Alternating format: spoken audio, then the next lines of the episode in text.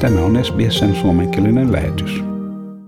Se kulkee nimellä Sputnik 5, viitaten maailman ensimmäiseen satelliittiin.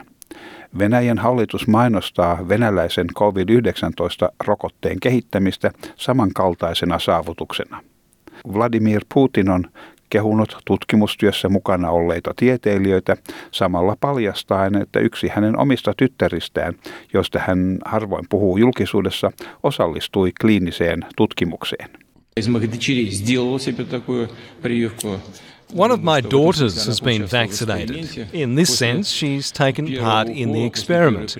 After the first shot of the vaccine, she had a temperature of 38 degrees.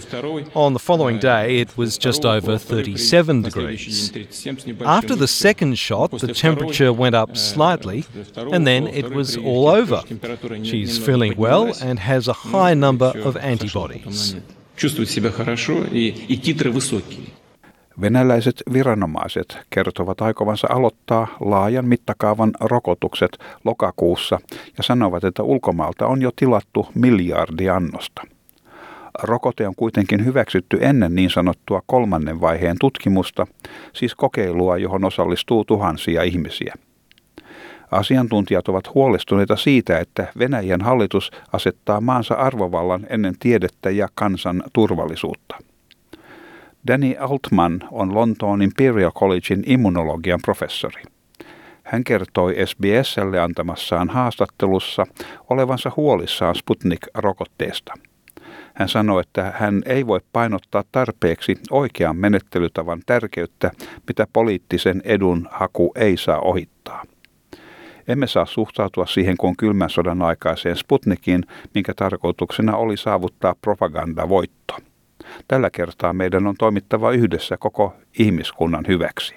I can't say strongly enough that the standards are the standards and no political agenda should override that.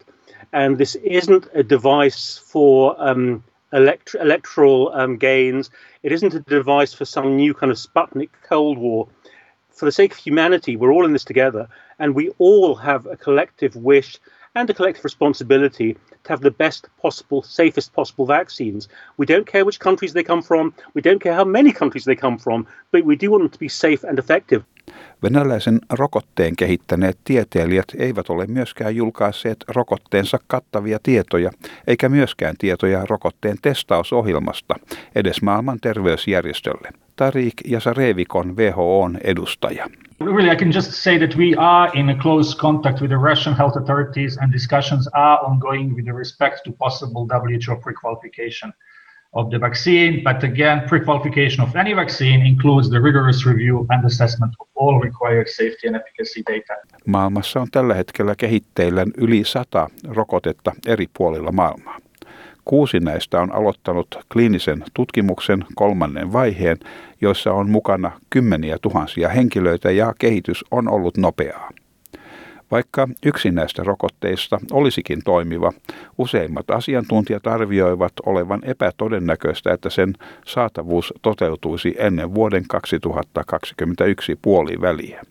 Tämän jutun toimitti SBS-uutisten Ben Lewis. Haluatko kuunnella muita samankaltaisia aiheita?